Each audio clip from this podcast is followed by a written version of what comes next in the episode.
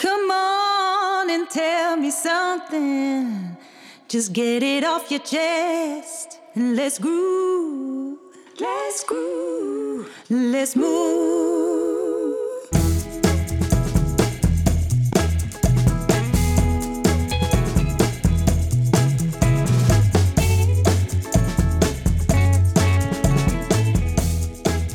Goeiedag allemaal. Jongens, we gaan het hebben over de, de sleutel tot eh, succes. In 1883 werd eh, Napoleon Hill geboren en daar gaan we het vandaag dus over hebben. En dat is natuurlijk een, een, een eh, voor onze begrippen ongelooflijke tijd geleden. En waarom is hij nu zo belangrijk geweest? Napoleon Hill die had, een, had een aantal tijdschriften waar hij schreef over levensbeschouwing. En in 1908 kwam hij in aanraking met Andrew Carnegie. En dat is een uh, staalmagnaat, dus niet uh, Dale Carnegie, die, uh, die ook altijd over levensbeschouwing schreef. Maar het is dus Andrew Carnegie, de rijkste man op dat moment van Amerika. Met een geschat vermogen op dat moment van 350 miljoen, wat hij ook later allemaal heeft weggegeven. En vanuit zijn tijdschriftenbusiness kwam hij de, Andrew Carnegie tegen, Napoleon Hill. En Andrew Carnegie gaf hem de opdracht eigenlijk om zijn vriendenkring te gaan interviewen.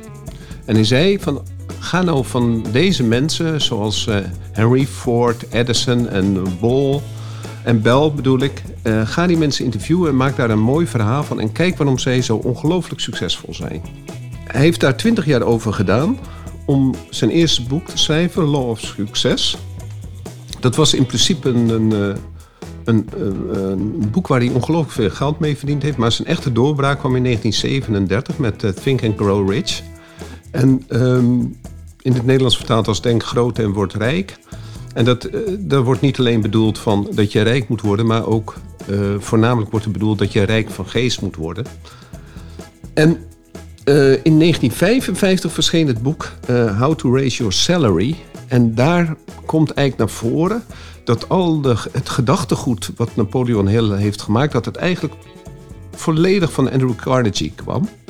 En uh, dat vond ik wel een ongelofelijke ja, aha-erlevenis om te bedenken dat iemand die zo, uh, zo ontzettend bekend is, eigenlijk slechts een doorgeefluik was van de rijkste man uh, van de wereld. En we gaan in, in de jaren 60, 70, volgens mij is het boek Succes verschenen. En daar gaan we het dus vandaag over hebben, over de verschillende punten die daar naar voren komen. Voor mij is het belangrijkste eigenlijk wat hij, uh, wat, wat hij mij geleerd heeft, is dat je op je sop, op je, je uh, kunstjes uh, moet vertrouwen. En dat je dat ook moet voeden. En ja, je innerlijke ik is altijd bezig met dingen op te lossen. En als je daarop vertrouwt, dan komt het eigenlijk wel goed. Dan kan je de kosmos de tijd geven om dingen uit te werken en dan komt het er op een gegeven moment uit. Maar het is wel belangrijk dat je dat, uh, dat vermogen voedt met uh, de juiste ingrediënten. En daar, en daar komt er gewoon ook de link naar uh, Tony Robbins en dat soort mensen die op dit moment heel populair zijn. Die hebben het vaak over lijstjes maken. En zorg dat je die lijstjes die je wil, met lijstjes die je maakt, wat je wil bereiken in je leven. Uh, schrijf duidelijk op op zo'n lijstje wat je wil. Maak het heel erg specifiek. Maak het specifiek bijvoorbeeld wat je, wat je wil bereiken. Is van ik wil bijvoorbeeld ik wil tandarts worden. Voordat, uh, voor, uh, dat ik, voor het jaar 2030 wil ik tandarts worden. Ik wil, zoveel, ik wil in zo'n huis wonen. Ik wil graag getrouwd zijn en twee kinderen. He, dus je maakt het heel specifiek wat je wil. En eigenlijk elke dag denk je even aan het rijtje wat je gemaakt hebt. En Hill zegt op dat moment van als je nou gewoon je goals voor ogen hebt, dan weet je, innerlijke ik weet gewoon wat je, wat je wil. Dan weet je mind welke richting je op wil. En dan op dat moment, met het doel voor ogen, wordt je reis eigenlijk gepland. En ik moet zeggen dat in eh, 1996 heb ik een, cursus van Tony Robbins heb ik, uh, die doelen moeten opschrijven op allerlei gebieden, op uh, maatschappelijk gebied, op uh, spiritueel gebied, op materieel gebied. En eigenlijk is alles uitgekomen. En dat is natuurlijk wel heel bijzonder. Ik heb laatst dat lijstje bekeken en toen dacht ik bij mezelf, wauw, het werkt echt. En ik probeer dit wel eens aan mijn dochters uit te leggen. Dat het, dat het echt goed zou werken. En dan zitten ze me aan te kijken en denken ze... jongen, jongen, jongen, papa, al dat gezeven van je. Dus ja, ehm, voor mij is Napoleon Hill dus heel belangrijk. Ook omdat hij hele mooie boeken heeft geschreven, maar ook omdat hij zoveel mensen die weer over dit soort materie schrijven, ook geïnspireerd heeft. En ik denk dat Coffee en uh, Robbins daar uh, grote voorbeelden van zijn. Dus uh, Nico, belangrijk is weten wat je wilt. En het verlangen. Het verlangen, ook zo belangrijk iets. Zeker, zeker. Ik heb hier, volgens mij, uh, je zou me moeten zien zitten nu. Ik zit hier met echt een hele stapel van uh, de belangrijkste succesboeken uh, op aarde, denk ik. ja, dat is echt zo. Er zitten heel veel overeenkomsten in. En ik ben het met je eens dat, ja, jij noemt Andrew Carnegie. Ehm, was Dale Carnegie dan zijn broer of zo? Nee, nee, niet. niet. Nee, het zijn echt nee. twee verschillende families. Ja. Eigenlijk, ehm, deze lijstjes, hè, dus het, hebben van een lijstje, uh, is, is bijna altijd gebleken tot het meest succesvolste te zijn van bijvoorbeeld een lezing of ook een bedrijf, is dat je, als je maar eindigt met een lijstje, if you can frame it, you can sell it, zeggen ze eigenlijk altijd. Dus als je een mooie lijst hebt van mooie punten waar je van aandacht, dan uh, zul je verbaasd staan als je dat, mensen willen heel graag, al doen ze helemaal niks, zijn ze nog steeds blij dat ze een lijstje hebben. Herken je dat, Ron? ja, nee, uh, vertel mee, want ik heb uh, overal lijstjes liggen. Ik word helemaal gek van mijn lijstjes. Ja, ja dus ik heb, tegenwoordig heb ik uh, een um, remarkable kladblok, waarin al mijn lijstjes bij elkaar blijven. Dus de, een, een, een, het is een soort, ja, het lijkt, het lijkt, nou, het is gewoon een, een, een digitaal kladblok. Het is papier, het schrijft ook als papier, heel bijzonder.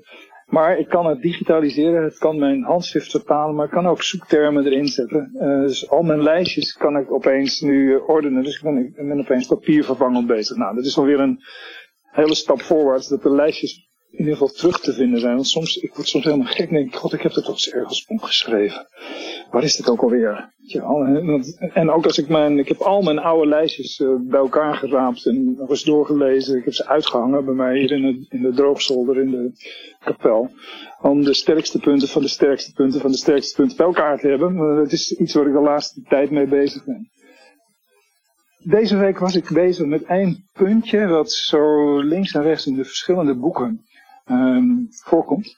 Dat is um, geef meer complimenten. Dus vanmorgen open ik mijn telefoon en ik zie van, uh, van mijn goede uh, maatje Rolf een heel mooi compliment. Ik weet niet, heb jij die ook gekregen, Rolf? Schrijft hij dat naar ons allemaal? Ja, ik heb uh, Rolf een compliment gegeven over het feit dat hij mij een compliment gaf. Zo kun je wel bezig blijven. Ja. Dus, ja. dus ik, dus ik krijg een compliment, maar dat is een soort van, een compliment is toch een soort van glowing in the dark, denk ik dan altijd wel. Hè? Als je een compliment goed, goed neerzet, oh, dat is eigenlijk zo gaaf om te doen. Dus, uh, dus de, een van de, een van de lijstjes die uh, toch wel heel vaak terugkomt, is dat je in een houding van dankbaarheid, uh, en wat is nou een mooiere houding van dankbaarheid, is dat je een compliment geeft. En, en dus, nou, we zouden vandaag een paar van die punten uit al die successen bij elkaar rapen. En een positieve levenshouding is er daar één van. Hè? Dus de, uh, Napoleon Hill heeft het daar over. Hè? Dus de, de, een, een, positieve geesteshouding noemt hij dat. Uh, maar je kunt ook zeggen een positieve houding. Maar uh, als je positief in het leven staat. En als je, als je nou daar dus echt positief in het leven staat. Is het dus een compliment het mooiste. Dus ik krijg een compliment van, van, van Rolf vanmorgen vroeg. Wauw, wat een superleuke podcast heb je met Ron opgenomen. Ik heb genoten, af en toe heel hard gelachen. Wat mij betreft de absolute nummer 1. Ja, dat is, je mag natuurlijk niet vergelijken, maar het doet je wel goed. En, uh, maar Glowing in the Dark, dus dat is ook voor jou Ron. Hè, samen hebben we dat gedaan. En ik denk dus dat, nou, als we naar Napoleon Hill kijken, dan is dus Eén punt van de lijst hebben we hiermee eens even goed aangetipt. En alle mensen hier uh, die uh, luisteren, het zijn er lekker veel vandaag. Het is vakantie denk ik niet. De zaal is vol, voller dan regelmatig. Um, is het misschien mooi, mooi, om meteen concreet iets aan te pakken, om dus met een compliment de dag in te gaan. Dat, zou, dat zou ik wel mooi vinden. Dus dat is de regel 1 voor vandaag. Misschien is het leuk als het een heel tastbare ehm, meeting wordt vandaag. Hè Ron? En, zie jij dit zitten? Heb je al nou, iets ik vind het goed. Ik vind het een goed idee. Compliment daarvoor, Nico. Ehm, wat, ik, uh, wat ik zelf een van de mooiste dingen vind van uh, Napoleon Hill... en dat is ook iets wat nog steeds bij iedereen terugkomt... en dan moet ik hem echt, een, uh, echt heel bijzonder... The Power of uh, Mastermind. Positief in het leven staan is ook heel erg afhankelijk... of je positieve mensen in je omgeving hebt. Als jij mooie ideeën hebt en mensen doen daar die zijn niet geïnteresseerd, maar doen, of zijn misschien wel geïnteresseerd, maar doen daar ook een beetje lachwekkend over en maken grapjes over je, dan, uh, dan beïnvloed je dat. je, je kan dingen doen in, je, in het leven. Daar kan je zo ontzettend enthousiast over zijn. En dan kom je bij iemand anders en dan zegt hij uh, oud nieuws of zoiets. Terwijl die op dat moment niet geïnteresseerd is in de beweegredenen waar jij, waarom jij tot deze gedachte gekomen bent. En uh, Napoleon Hill uh, spreekt er zich erg voor uit dat als jij uh, bepaalde gedachten hebt en dat je een bepaald doel wil bereiken, dat je dat niet met familie en naaste vrienden bespreekt. En waarom dat? Omdat ze je van je doel af kunnen halen, omdat ze kunnen zeggen: jongen, doe maar normaal. Uh, dit heeft niet bij je vader gewerkt en dit zal ook voor jou niet werken. dit is niet voor ons soort mensen uh, weggelegd. Uh, als je een dubbeltje wordt, word je nooit een kwartje. Dat soort opmerkingen, we kennen ze allemaal wel. En hij zegt, zorg er dan voor dat je een groep mensen om je heen hebt... die dus niet per se vrienden hoeven zijn... maar een, uh, die eigenlijk wel hetzelfde doel hebben. En een van de, de, de dingen die, die ik in mijn leven... die ik erg koester, is toen in het begin van twee... wanneer was het? 2010? Ja, ik denk 2010 dat we Big Office opgericht hebben. En waarom was dat zo belangrijk voor mij? Omdat er, ik in, in aanraking kwam met mensen die hetzelfde doel nastreefden als ik. Gewoon een mooie praktijk hebben met mooie tandheelkunde, maar wel goed georganiseerd en met uh, goede logistiek. En ook uh, met een goed, goede en gezonde bedrijfsvoering. En wat ik in die jaren geleerd heb van die Big Office groep, dat was zo belangrijk voor mij, want één, er werd gehoord wat ik zei en mensen gingen daarop in. En er kwamen mensen naar voren en die hadden zulke briljante ideeën. En soms waren het alleen maar ja, brainstorm momenten van ze. Ik weet nog goed dat uh, bijvoorbeeld uh, Geo zei op een gegeven moment... weet je we moeten, wat we moeten doen? We moeten één mondhygiëniste uh, op zaterdag laten werken... En dan met uh, tien preventieassistenten om, om zich heen. En dan, zei, en dan hebben we dat gewoon goed geregeld. Dan werkt dat. En ik dacht bij mezelf, jeetje, daar heb ik nog nooit aan gedacht. Om, het op dit moment, om dat zo aan te pakken. En uh, Geo, eh, wat ik begrijp, heeft er eigenlijk nooit wat mee gedaan. Maar ik ben meteen op dat moment met diezelfde week bezig geweest om dat voor elkaar te krijgen. En toen zijn we op zaterdag begonnen met één mondhygiënist en een aantal preventieassistentes. En dat gaf een ontzettende verlichting op onze halfjaarlijkse controles door de week. En het, uh, ja, en het maakte de mondhygiënisten ook ontzettend significant. En dat vind ik dus wel een heel uh, mooi iets van die Napoleon Hill, die het heel de tijd maar heeft over mastermind groepen. Heb jij daar ook een.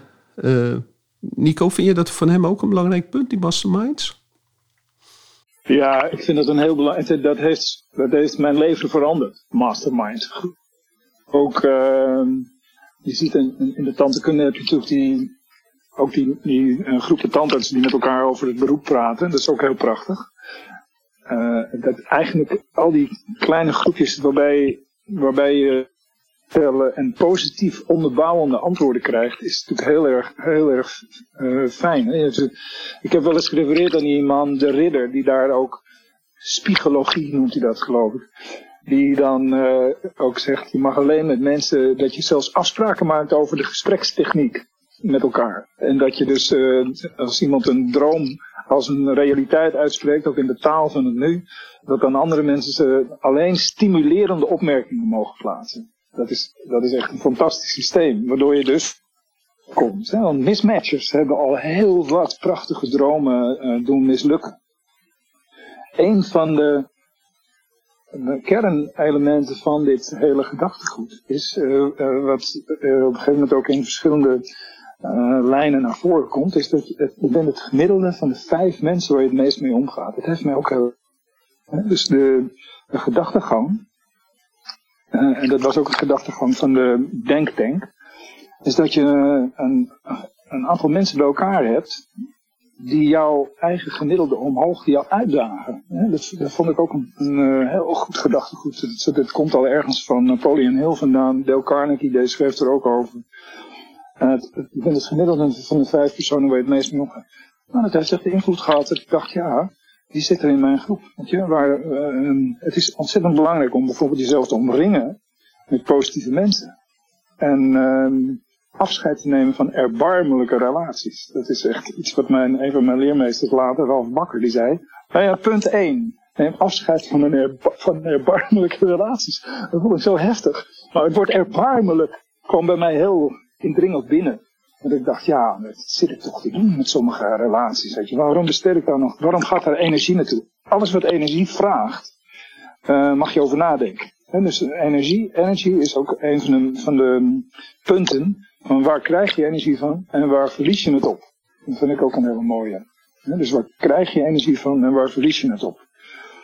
Ja, maar, dat, die erbarmelijke relaties. Ja. Um, nou, precies. Sommige erbarmelijke relaties zijn, zijn goed geweest in het verleden. Maar er zijn ook erbarmelijke relaties die van het begin af aan erbarmelijk zijn. En toch geef je er uh, uh, aandacht aan. En ik weet dat we, uh, dat we in het verleden wel ontzettende grapjes hebben gemaakt over het feit dat wij soms aan tafel zaten met mensen waarvan we dachten: hier heb ik helemaal geen zin in. Bijvoorbeeld als uh, mijn vrouw dan een vriendin had, dan had ze ontzettend leuk contact mee. En ik vond het prima. Maar op een gegeven moment besloten, dan moeten de partners er ook bij. En dan zit je opeens met z'n vier aan tafel. Ja. En dan denk je, nou, ik heb hier helemaal niets te zoeken. Uh, prima dat die meisjes het zo leuk hebben, maar ik kan gewoon echt niks met die man. En uh, dus je denkt, ach, ik heb het er graag voor over. En dan komt het laatste moment tijdens een toetje. We vinden het zo gezellig. Komen jullie een keer bij ons langs? En dat vind ik, dat, dat is altijd wel een pijnlijk punt geweest. Hoe ik deze erbarmelijke relatie op dat moment moet stoppen. Want, nee. Hoe, hebben we dat nee? Zeggen. Hm? Ja, nee zeggen, toch? Nee zeggen, ja. Nee zeggen is een hele belangrijke tip uh, van Napoleon Hill. Nee. Stop het. Ga ik niet doen. Ja. En bijvoorbeeld nee zonder uitleg uh, uh, is soms beter dan nee met uitleg. Nee met uitleg is een valkuil, dat is onderhandelbaar. Oh, dat is, dat is een start de onderhandeling. Gewoon nee. Nee. Heel droog. Nee. Maar mensen accepteren dat ook. Als je gewoon nee zegt, dat kunnen mensen accepteren. Als je zegt nee, ik ben moe, of uh, nee, ik heb hoofdpijn, of uh, nee, uh, ik, ga, ik ga naar iemand anders toe. Ja, dat betekent dus dat je iemand anders ja. belangrijker vindt. En dat is vervelend. Als je een kind hebt, hè? Dus, mijn, mijn zoon, als mijn zoon die wil een mobiele telefoon en ik zeg nee, en ik, elke toevoeging opent en blijft continu deze vraag herhalen. Elke toevoeging. Dus ik, Baron Katie die zegt nee en ik hou van je. Dat is waar. Dat is, ja. dat is interessant. Interessant omdat uh, het basismechanisme onder de mens is. Nou, ik ben het niet waard om van gehouden te worden. Uh, of niemand houdt van mij. Hè? Dus als je uh, tegen je kind zegt nee.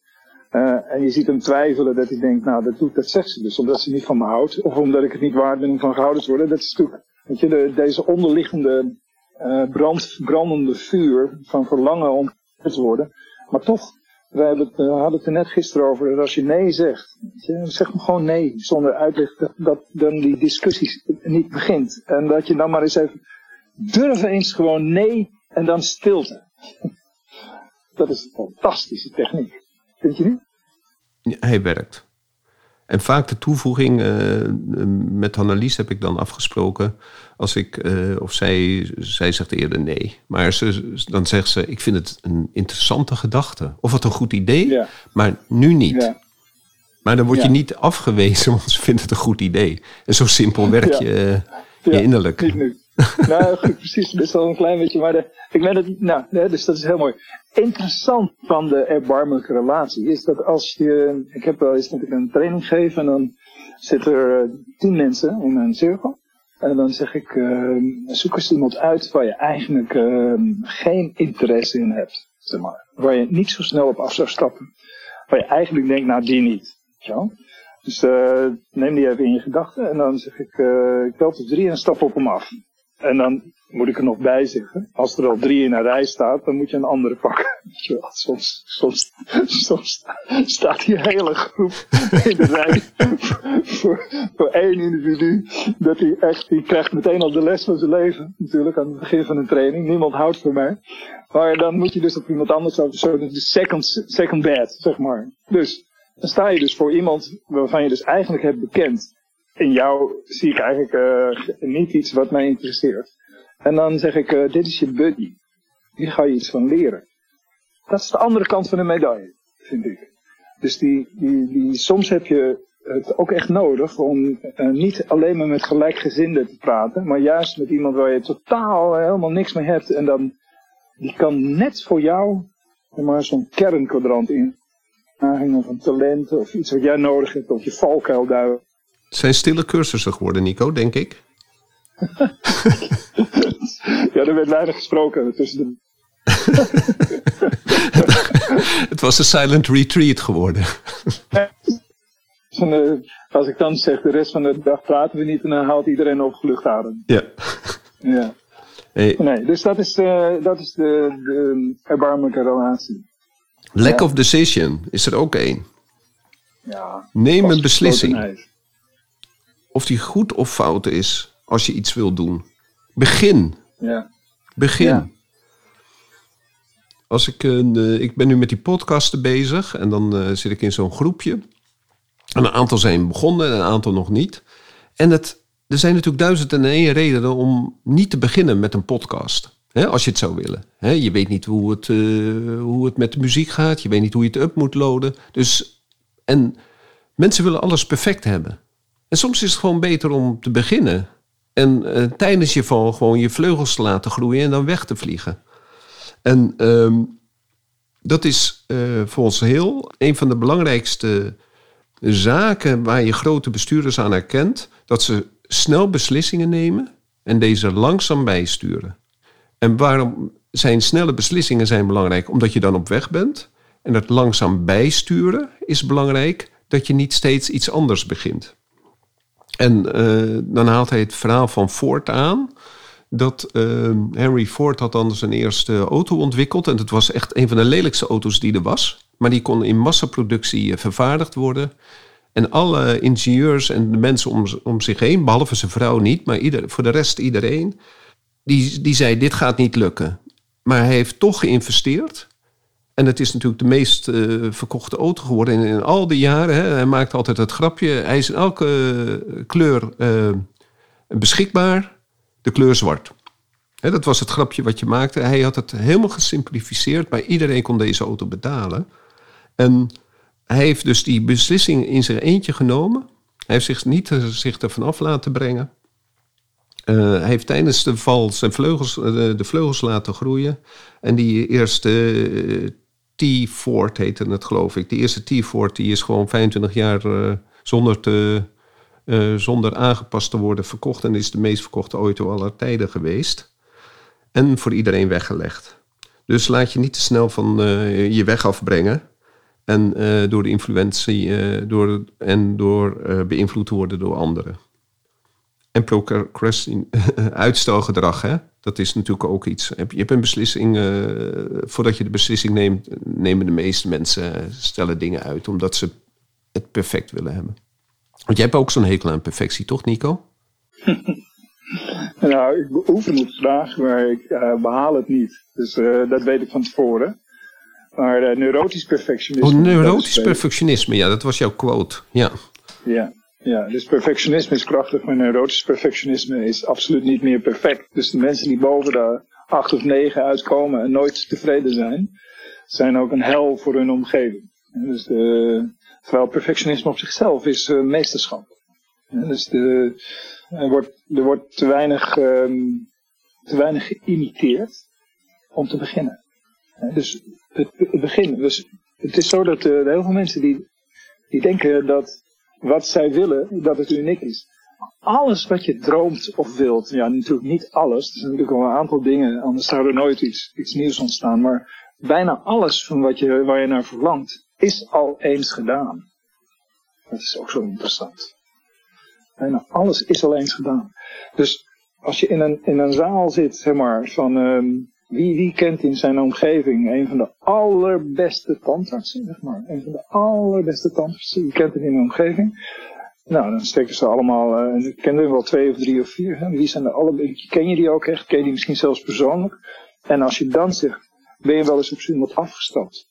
En uh, om hem echt te interviewen en te vragen en hem te doorgronden. Heb je wel eens contact gezocht om te, om vragen, uh, mag ik eens met je praten? Om te doorgronden wat jouw uh, manier is om, dit, om je succesvol te zijn. Dan steekt niemand zijn hand op, dat doen ze niet. Dat is ook een heel duidelijk signaal van Napoleon Hill, van Andrew Carnegie, van Anthony Robbins. Eigenlijk de hele reeks van successtrategen. Die zeggen altijd, zoek rolmodellen en begin met de strategie. Hoe hebben ze hun pizza gebakken?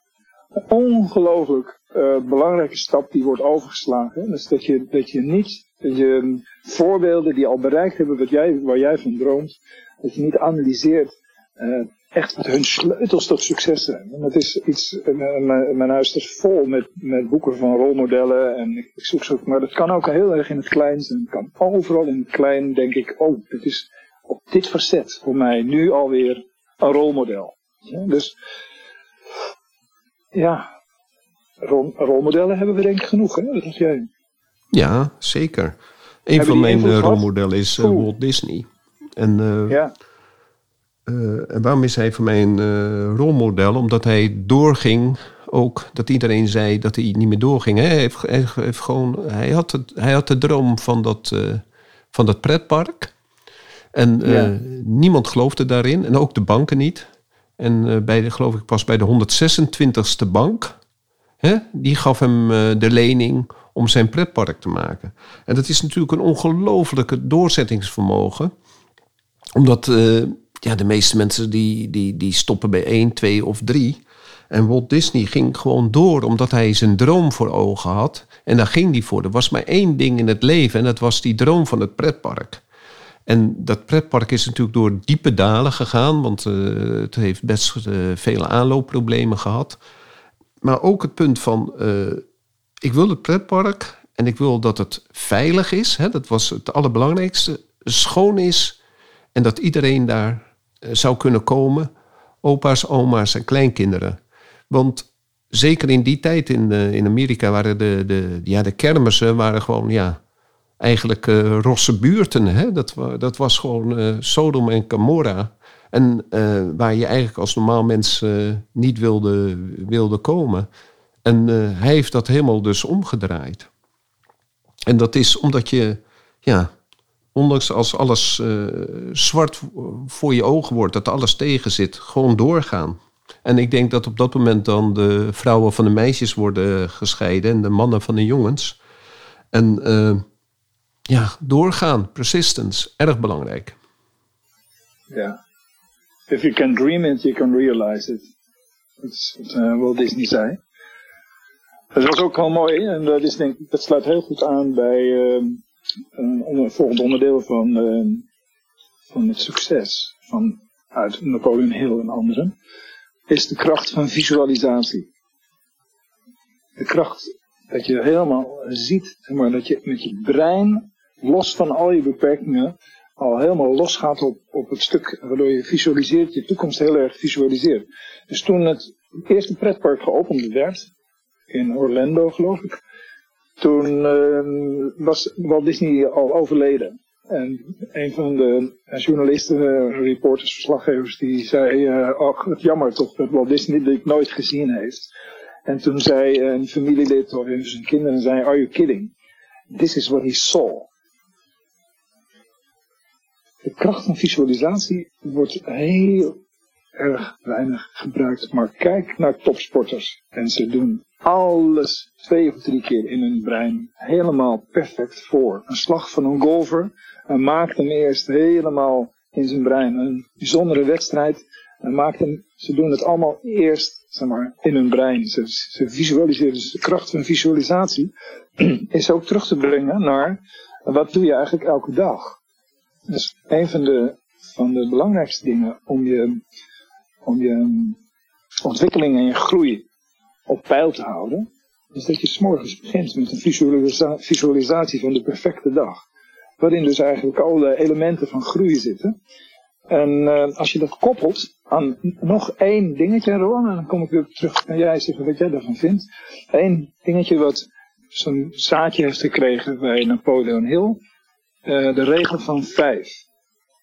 De regel van vijf? Ja, de regel van vijf? De regel van vijf? Ja, de regel, ja, precies wel. De regel van vijf. Wat is die regel? Wat is die regel? Ja, dank je.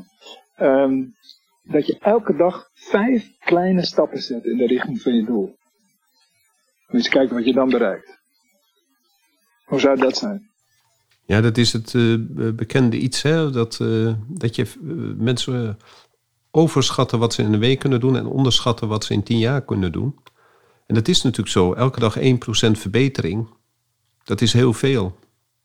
Ja. Eén, elke dag één kleine verbetering in je praktijk. Ja. Moet kijken, het is, nu, het is nu 9 uur. Je hebt nog een hele dag voor je liggen. Welke vijf stappen doe je vandaag? Neem even vijf minuten om te visualiseren. En welke vijf stappen zet je? Om je, om je bedrijf of om je dag tot een absoluut uh, top te maken. Welke, welke vijf stappen zouden dat zijn? Bedenk er eens één. en zo klein mogelijk, want dan kan je meteen tot actie overgaan. Ja. Dan ben je begonnen. Dan is de reis begonnen. Ja. Kijk, heel veel mensen nemen de eerste stap niet vanwege angst. Angst is als een uh, zeepbel die om je heen zit. Als je hem waar dan ook aanraakt, de zeepbel, wat gebeurt er dan? Ron, wat gebeurt er dan? Ontploft. Hij ploft. Hij is weg. Hij is weg. Dus wat gebeurt er? Angst. Heel veel mensen die hebben bij angst een enorme drempel in de richting van de angst. Maar als het een zeepbel is, kun je dus ook een stap achteruit of een stap opzij of wat dan ook. En de, de, de, de meestelijke correlatie hier is, als je in beweging komt, komt het goed. Dus angst fixeert. Beweging is nodig. Elke richting is goed. Maar kom eruit. Hè? Dus stap uit je angst, maar neem hem ook mee. Dus um, angst houdt heel veel mensen tegen. Maar het is eigenlijk een, een, hele mooie metafoor om te denken van ja, als ik in beweging kom, als ik wat dan ook doe. Dus neem de first step. En we hadden in Dikhoffers, jou, Jeroen uh, Dikhoffers als uh, een, een, mooie vergadering. En ik weet niet of je herinnert, die, herinner jij je nog een keer dat we die Belg op bezoek hadden? Die ja, Kaufman. Ja, Kaufman. Naam zocht ik nog eens een keer. Kaufman. Op, en uh, het is een heel leuk boekje wat hij heeft geschreven. Oplossingsgericht coaching. En de, ja. de praktijk van Erik Tak, die, uh, die heeft hem echt omarmd. Om ja, mee, hoe je omgaat met de medewerkers. Ja, en het, nou, hij heeft een hele dag hier in de, de droogzolder een training gegeven met ons. Op, met zijn mooie accent. En wat is me nou bijgebleven? Eén, één zin. Één zin. En dat was deze. Wat is de minimaalste, kleinste stap die je zou kunnen nemen? Dat vond ik zo'n mooie uitspraak. Wat is de minimaalste, maar ook kleinste stap die je zou kunnen nemen? Ja, dan is het toch eigenlijk geen angst. Dus als je, als je, dus, dus iemand zegt van ja, ik zou dit wel willen. En als je dan deze vraag stelt. Vind je, vind je deze vraag rond? Ja, die is perfect. Want dan ben je weer begonnen. Ja, dus Want dan kan je, tegen iemand zegt, wat zou je willen bereiken? Nou, dat en dat en dat en dat. Nou, leuk gesprek, hè? Weet je wel, een lekker positief gesprek. Maar nee, je, je geeft iemand het cadeau van een prachtige vraag. En je zegt, oké, okay, maar wat is het, de minimaalste, kleinste stap die je nu zou kunnen zetten? Ja, het is, het is eigenlijk, als je iemand een mooie vraag kunt geven, dan is dit toch een prachtige vraag, voor wie dan ook. Hè, voor wie dan ook. Ja, dat was ook dus ja. in het kader dat we dus uh, in groepjes moesten we een aantal zaken uh, regelen in de praktijk, waardoor die beter zou gaan lopen. En dan inderdaad was de vraag van wat is de kleinste stap die je, hè, wat is de kleinste stap Ja. die je maandagochtend om acht uur zou kunnen maken? Ja. En dat is natuurlijk perfect. Je bent begonnen. De kracht van stoppen. Vertel. stoppen. Stoppen. Ik, uh, uh, ja, heel veel mensen, we hebben het net eerder over het gehad over het zeggen van nee. Maar heel veel mensen willen dingen bereiken, maar ze stoppen nergens mee. Je bedoelt dus afscheid nemen van dingen? Afscheid, uh, ja, gewoon dingen niet meer doen. Je, je, time management, prioriteitsmanagement, het zit eigenlijk altijd behoorlijk vol. Je wilt iets prachtigs, iets nieuws, je wilt een droom. Waar stop je nou mee? Waar stop, waar stop je mee? Stop je met, hè, wat is er niet goed? Of uh, wat is het niet waard? Of wat kost je te veel tijd? Of wat kost je te veel energie? Stoppen. Ik vind dat ook echt. Dat je, we kunnen, wat is de minimaalste kleinste stap? Maar ook, waar stop je mee vanaf vandaag? Bijvoorbeeld een verslaving. Of iets wat je te veel tijd kost. Netflix kijken. Uh, altijd maar een filmpje aanzetten s'avonds. Waar stop je mee? Wat zou goed zijn voor je relatie? Dan denk je, ja, dit zou goed zijn, dat zou goed zijn. Oké, in het kader van je relatie. En nou niet, hè, ik hoop niet dat je dan zegt, ik stop met mijn relatie. In het kader van je relatie. Wat zou goed zijn om mee te stoppen? Dat is toch ook prachtig, vind je niet wel? Om daarover na te denken. Ja, dat is ja, waar zou je mee moeten stoppen? Dus wat is, weet jij iets waar je mee zou stoppen? Bijvoorbeeld in het kader van je werk, of in het kader van je relatie, of in het kader van je huis, of in, noem eens iets. Waar zou nou, je mee waar ik zou mee moeten stoppen om overal kansen te zien. Oh, oh ik zie zoveel kansen ja. overal. En, uh, te veel. Ja, ik zie te veel kansen. Ik denk dat en dat en dat. En dan, uh, ja, dan word ik zo enthousiast over. Dan denk ik, ik moet mezelf afremmen. Ja. En, uh, uh, en wat ik soms denk, dat, uh, dat ik meer moet stoppen om. en dat kost me heel veel energie om aardig gevonden te worden. Oh, ja, ja, ja. Dat is wel een. daar zou ik wel mee willen stoppen. En dat zou me heel veel tijd op, op, opleveren. Je bent ook helemaal niet aardig. Dat is aardig om dat te zeggen, want dat is een compliment in deze. ja, compliment deze. Ja, ja toch wel aardig gevonden te worden. Ik vind wel de. de wij, hebben. Soms moeten we even een link leggen naar bijvoorbeeld onze tandartspraktijk. Waar, waar stop je mee in de tandartspraktijk? Um, als het om mensen gaat, heb ik hier wel een ding. Weet je? Ik, soms dan doe ik met, met een praktijkeigenaar, dan loop ik door al zijn mensen heen. Uh, en dan zeg ik, geef ze allemaal een 1, een 2 of een 3 en een 4. En een 4 is stoppen. Exit.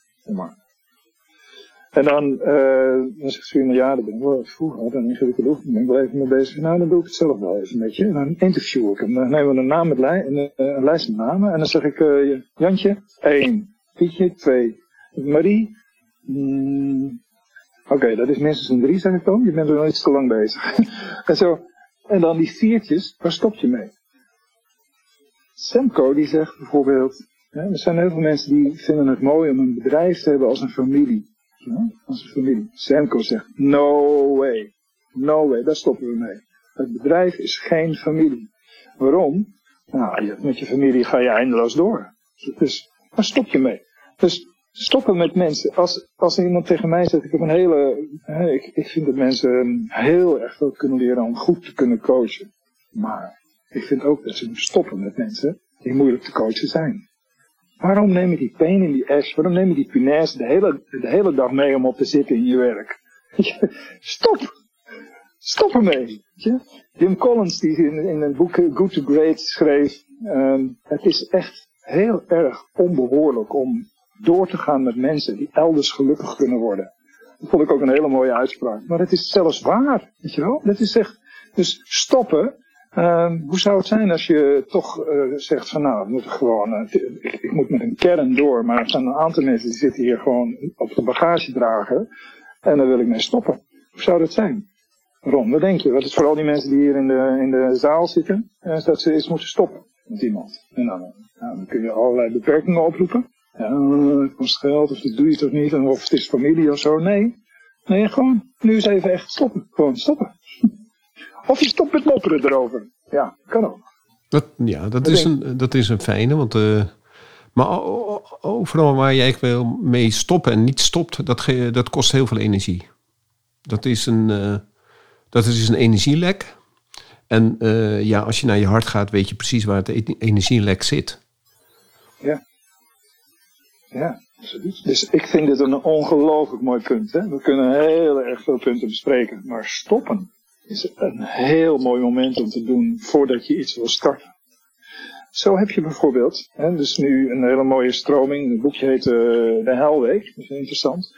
Maar het is ook in de, in, de, in de verschillende boeken staat het ook.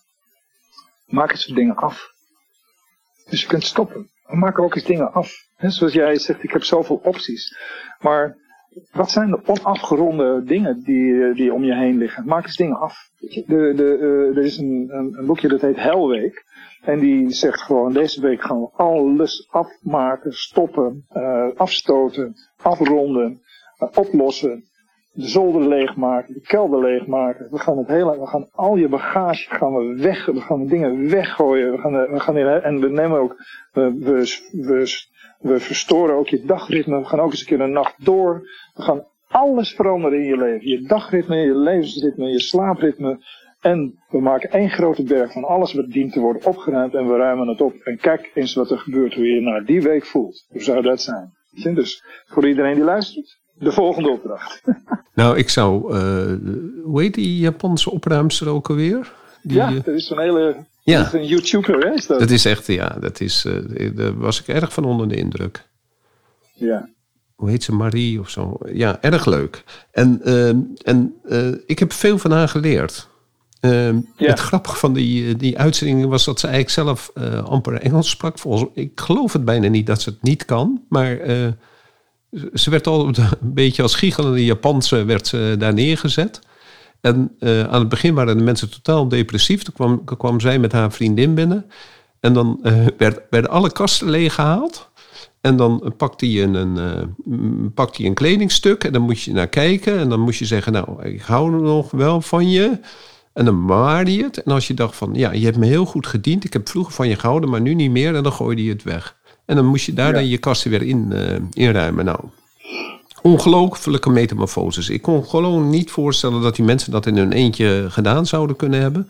Maar echt, echt fantastisch. Dus het is, dat is voor mij wel. Uh, uh, stoppen met niet mijn zooi op te ruimen, dat zou wel een hele goede zijn. Dus een dubbele negativiteit om mijn uh, omgeving opgeruimd te krijgen. Het zou wel een hele goede zijn. Een ander iets trouwens, Nico, en je had het net over familie. En dat is op zichzelf wel heel Amerikaans uh, van de dertig jaren. Dat Napoleon Hill die heeft het heel erg over zijn. dat naast een sterke man moet een sterke echtgenoot zijn, staan. Ja. En naast, nou tegenwoordig is het natuurlijk ook naast een sterke vrouw moeten een sterke echtgenoot staan. En man of vrouw, dat maakt allemaal niet uit. Maar het is dus heel belangrijk dat je uh, met alle escapades die je, die je maakt binnen je werk, binnen je onderneming, dat je iemand thuis hebt die wat er ook gebeurt, een luisterend oor heeft en je stimuleert en je complimenten geeft, hoe je, die je prijst, hoe je bezig bent. En, ja. uh, en een van zijn dingen die hij zegt, mensen, ondernemen is belangrijk, maar zorg voor je gezin, je echtgenoot en je kinderen, want het zijn je grootste bezit, maar het zijn ook je grootste fans. Ja, nou, mooi dat je dat punt uh, aangeeft. Want dat is een, een uh, hele hoofdstuk hè, in, uh, mm -hmm. in de boeken. Over, ik ga je nu vertellen hoe je de juiste partner vindt. het, is ook, het, is wel, het blijft een kookboek, maar de, het is een fantastische gedachte. en, en ook heel energiegevend. Dat je een, natuurlijk een partner hebt die, die, jou, die jou eigenlijk, dat dat de eerste is die jou, die ervan uitgaat dat ze er is en hij er is om je te versterken. Maar dus als je thuis komt, dat zie je, dat zie je beloond. Uh, of dat hij jou beloont. En dan zeg je, nou, wat heb je dat fijn gedaan. Of wat heb jij gedaan. Hè? Dus dat is ook de... Um, je komt dan ook wel weer op het relationele vlak. Dat is interessant. Um, als je naar huis gaat, hoe je dat doet. Dus een man en vrouwen die hebben daarin, soms lijkt wel verschillende lijnen. Een van de belangrijkste eh, zaken is dat je hebt afgesloten waar je mee bezig bent geweest. En dat je dat bijvoorbeeld vlak voordat je voor de deur staat, dat je voor een man bijvoorbeeld, als mannen hebben het dan altijd over de ladekast, dat die hele lange la van je werk gesloten wordt. En dat je de la van het thuiskomen opent. En dat je er dan ook even helemaal bent. In plaats van dat je met je hele hebben en houden, met alles van je werk binnenkomt. Dat maakt het wel makkelijker om, om dan thuis, zeg maar, ook begrip te krijgen. En dat iemand dan ook kan vragen hoe was het. En dat, ze, dat je partner vraagt om eigenlijk die live te openen. Om te kijken of we iets kunnen verwerken of transformeren. Wil je iets delen of ergens over praten? Ja, de, ik vind dat een, uh, het is een mooi punt. Partners versterken ons ongelooflijk en kunnen ons ook afbreken. Ja. Relaties kunnen, kunnen heel veel energie vergen, waardoor heel veel succes er ook niet is. Dus, de, dus thuis, thuis word je opgeladen, uh, versterkt om de volgende dag weer verder te gaan. En interessant in deze dialoog is dat ik, laatst heb ik een, Sue Allen heeft een heel boek, mooi boek geschreven. er wordt gezegd, geluk. Geluk ja, moet je zelf zijn. Hè? Dat staat niet in het boek hoor, maar het zegt de algemene uh, gedachtegoed is geluk. Daarin moet je niet afhankelijk zijn van de ander. In deze relatieboek staat wat een onzin, dit is helemaal niet aangetoond. Juist voor geluk ben je echt heel erg afhankelijk van de ander. Je hebt heel erg iemand anders nodig om, om, om jezelf aan te vullen en, en, en te versterken. Je, die spiegel die een ander je kan geven, dat, kun je niet alleen. Dus, dus de, het idee dat je geluk zelf moet hebben. Hè, dat je, je, mag niet, um, gelukkig mag niet afhangen van je partner. Uh, daarom, als je geluk zoekt bij je ander, dan word je ongelukkig, want dat is niet terecht. Dit wordt helemaal omgedraaid, wordt gezegd, nee, er is iets, iets groters is mogelijk, juist als je met elkaar bent. En dat vond ik ook wel een hele mooie, ja, vond ik een mooie gedachte. Ja, dus, wel mooi, misschien moeten we gewoon eindigen bij de relatie dan. Wat vind jij? Nee, ik vind het, uh, ik vind het eigenlijk wel een hele goede Nico. Um, Het is natuurlijk ook dat je dan, uh, en daar begonnen we mee, dat je als je een plan hebt, en dat is natuurlijk ook in een relatie, is dat je weet wat je wilt en het verlangen naar je uiteindelijke weten wat je wilt. Hè? Dus dat je, je verlangt naar je doel. En dat is natuurlijk zo belangrijk. En ook de relatie. Het is zo belangrijk dat je uh, je doel omschrijft en daarover praat. En dat je samen verlangt naar dat doel natuurlijk. Dat is waar. Ik vind het wel een mooie afsluiting. Ja. Van Napoleon Hill. We, we, ja, we starten groot en we eindigen met het gezin. Nou, wat wil je nog meer? Ja, um, dat we daar de hoeksteen van de samenleving luisteren naar Ron en Nico. ja, hun pretenties doen lachwekkend aan. Ja, um, ja, ja als we er zelf maar plezier in hebben, zeg wel. Oké, Nico. Het is altijd leuk om even met iets te eindigen. Ik zat te denken, um, wat we niet iets hebben gedaan is bijvoorbeeld met boosheid. En wat ik interessant vond in alle dingen, je hebt een, mooie, een mooie documentaire van Michael Jordan, The Last Dance. Mm -hmm. En daar zie je bijvoorbeeld dat hij als uh, bijzonder talent uh, de kar kan trekken, echt. En ook uh, in het begin als hij jong is, doet hij het ook allemaal alleen. Uh, iedereen staat in dienst van hemzelf. En later wordt hij ouder en leert hij om de bal af te geven. En, maar wat gebeurt er nou bij hem? Dat vind ik wel een mooie prikkel. Want we moeten ook niet bang hebben. Het is net alsof we allemaal hele bijzondere mensen moeten zijn. Nooit boos of wat dan ook. Maar wanneer Michael Jordan werd geïrriteerd, dan pas won hij de wedstrijd. Dat vond ik zo'n interessante gedachte. Dat je je boosheid omzet in kracht, zeg maar. Dus ook als we niet die ideale persoon zijn, dat je dat dan ombuigt naar iets heel moois en dat je, de, dat je daar je kracht uit haalt. Dus dat zeiden ze ook over Carl Lewis. Zeiden ze, hij gelooft in God. En toen zei Freek de jongen, die zei nou, hij loopt in ieder geval alsof de duivel hem op de hielen zit. Dus die, die, die, die paradox is ook prachtig, denk ik. Dus uh, ik dacht, laten we even sluiten met iets. Dus boosheid, ook mooi. Ook creatief daar is heel veel creaties uit boosheid ontstaan. Nou. Oké. Okay. Dan kunnen we gaan stoppen. Um, volgende week uh, zijn we er weer, Niek. En dan ja. gaan we iets moois doen. Niet over boosheid, toch? Nee, ben je gek, joh. Nee. Maak me nu al boos. Maar ik vond het wel leuk om uh, zo over onze inspirators uh, ja, te praten. Ja. ja, en je kunt er nog lang over doorgaan, maar het is mooi dat het even stopt. Alright, dankjewel. Tot ziens allemaal. Dankjewel allemaal, alle Hoi.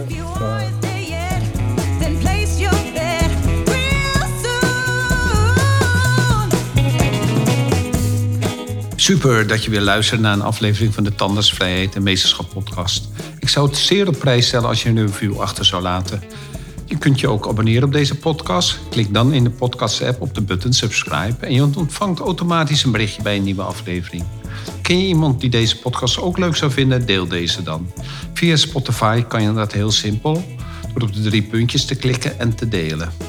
Je kan mij ook bereiken via mijn LinkedIn-account. Ik ben te vinden onder mijn naam Rom Steenkis. Nogmaals, dankjewel en tot de volgende keer.